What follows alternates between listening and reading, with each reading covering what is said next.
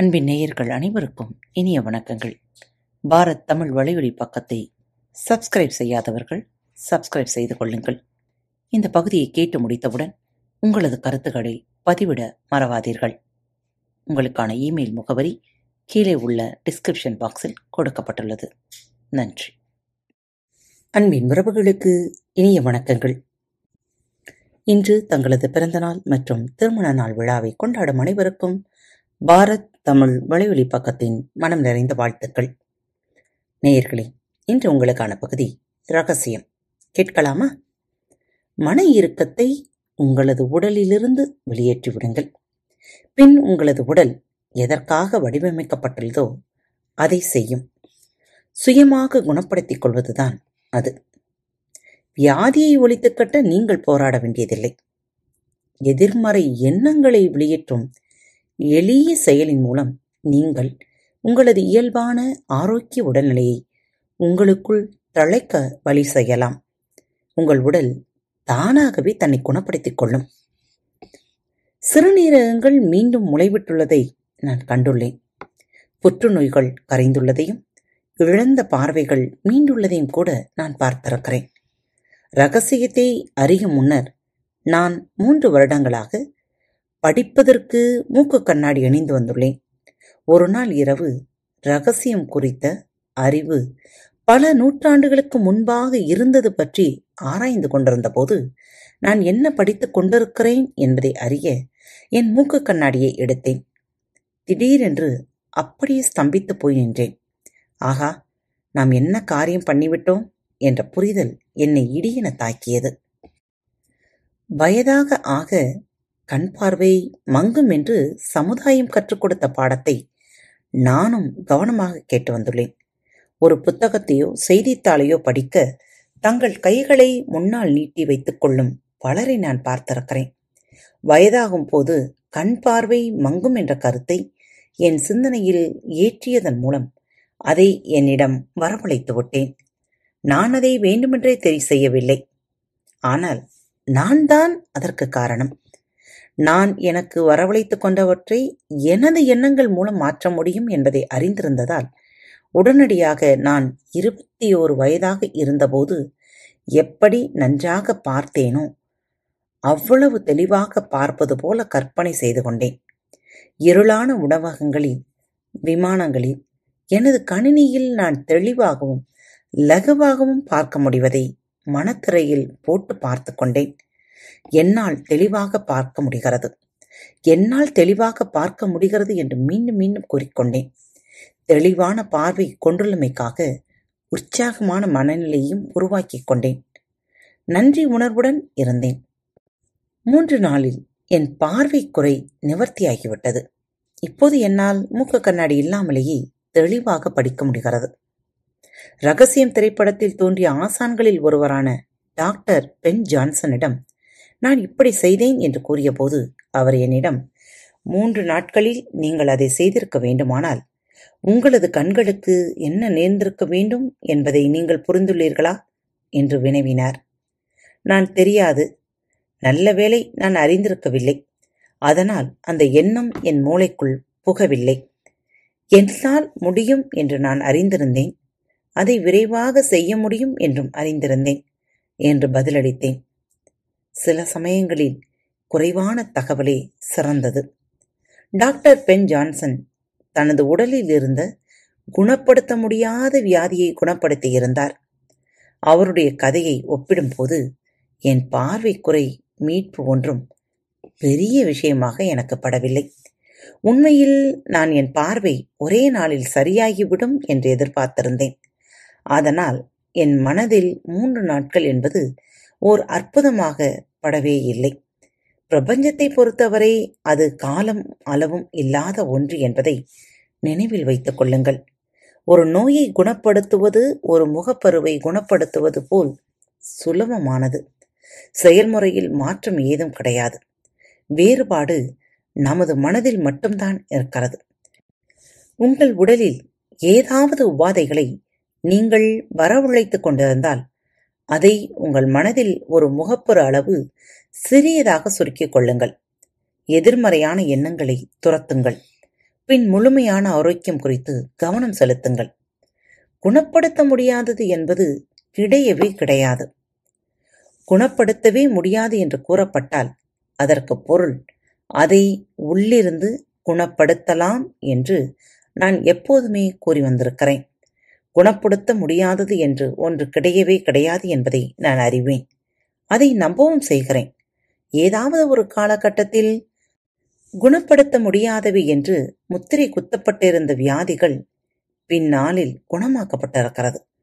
எனக்காக நான் உருவாக்கி கொண்டுள்ள உலகிலும் என் மனதிலும் குணப்படுத்த முடியாதது என்பது கிடையாது. நான் உருவாக்கி கொண்டுள்ள இந்த உலகில் ஏகப்பட்ட இடம் இருக்கிறது. என்னோடும் ஏற்கனவே இங்கு இருப்பவர்களோடும் வந்து இணைந்து கொள்ளுங்கள்.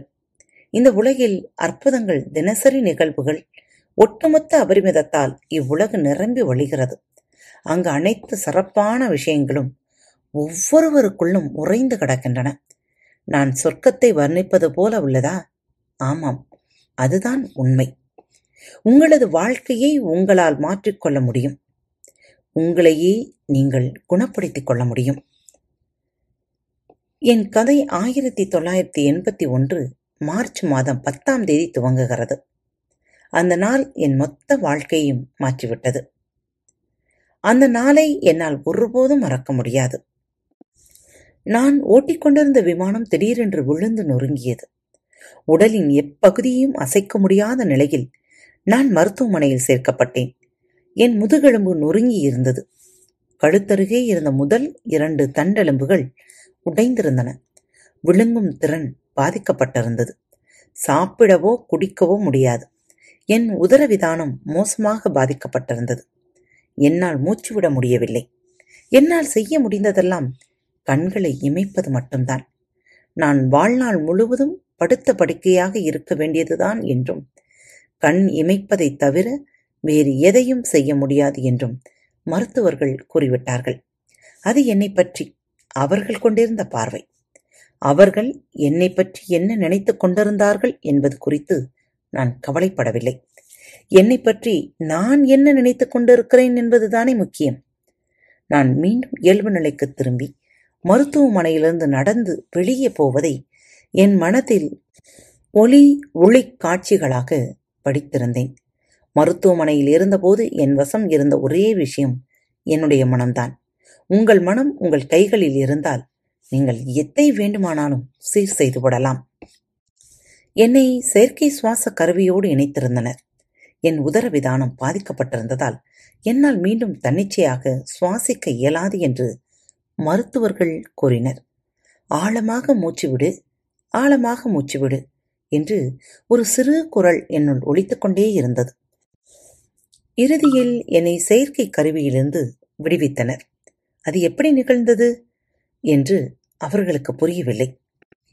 என் குறிக்கோளிலிருந்தும் என் முன்னோக்கு பார்வையிலிருந்தும் என்னை திசை திருப்பும் எதையும் என் மனதிற்குள் அனுமதிக்கும் நிலையில் நான் இல்லை.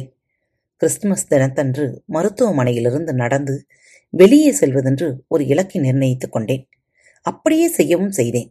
என் இரண்டு கால்களாலும் நடந்து மருத்துவமனையிலிருந்து வெளியேறினேன். அது சாத்தியமே இல்லை என்று அவர்கள் கூறினர். அந்த நாளை என்னால் மறக்க முடியாது.